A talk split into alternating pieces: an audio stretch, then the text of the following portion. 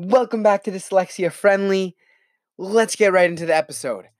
So, when you find out your child has dyslexia, what do you do next? So, on two fronts. One, this might be a relief to you because now you understand and and can help your child and really know what they're going through. And on the other hand, you might be confused on what that means. What does dyslexia mean? What is this? Oh my gosh, my my my child has a disability or whatever. Now, that is a way to think about it and for a lot of people in the world and it's it's a struggle and it's a hard thing to get past. But it's a it's very simple and these are the steps that you want to take to help help your uh, child and help yourself because this is also about you. First, you want to ask questions. You want to ask questions about what this means, what type, how is he going to do? Speak to his teachers to really figure out what he's struggling and what you can help him. And I'll definitely do a different podcast about common questions um, parents ask. But it is it's essential that you could find out all information about your child in particular. So you could you could really ask about that. And also what you want to do at the same time is you want to look up what is what does that mean dyslexia? You want to look up on the internet and what there's so much there's so many sources on the internet to really help you and help your child to succeed with this. Just reach out and look some things up and it's good.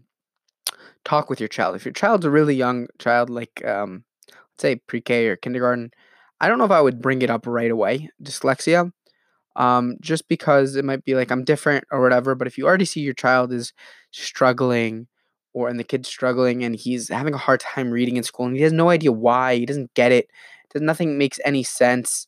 Um, and it's just not fair. And like he's do, they're doing the grind and they're, and they're just trying everything that teachers wants them to do, but it's just not possible. It's not going to happen. Then I would tell your child, I would tell the kid, this is what you got. It's very it's not it's there's so much to learn. It's not a bad thing. It's you want to emphasize that. It is not a bad thing. Dyslexia is not a bad thing. Because if you make the the kid ashamed about dyslexia, it'll never be able to open up and really ask for help and advocate for himself and so many things will happen that you just you just got to um you got to speak with him or her and help them. The next thing, that's crucial. If you're in school, you, homeschooling, I don't know if there is a thing like this, but definitely if you're if you're um in private school or in public school, you got to get your child an IEP. Now, what in the world does that mean? An IEP is I don't know exactly. I don't know. I don't know what it stands for, to be honest. Uh, let's let's find out what it stands for. I think I knew what it stands for, um, but what it helps with there's no, it doesn't tell me. It doesn't tell me what it is. Okay. IEP, no. Okay. What an IEP is, is it gives your child the accommodations that they need in school so they su- could succeed, so they can succeed um, and thrive. Like extra extra time in classes, a reader, uh, getting notes, and those things are so key. And it's so easy to get, especially if you're diagnosed with dyslexia or a learning disability. You could get them, and they're that's what that's what levels the playing field. That's what I, how I like to imagine it. Some people would say that's not fair. He gets notes. He gets he gets um he gets so many things that help him.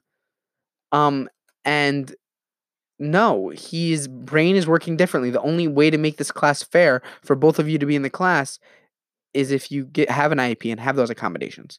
Now these are a couple of steps. I'm going to go through a bunch more um, at a different time in a different episode, but listen to them, internalize them, and you'll be able to succeed, and your child will be able to succeed. And remember, it's not only him or her; it's also you as the parent or the guardian or the caregiver, um, because once everybody's succeeding, it's a better place.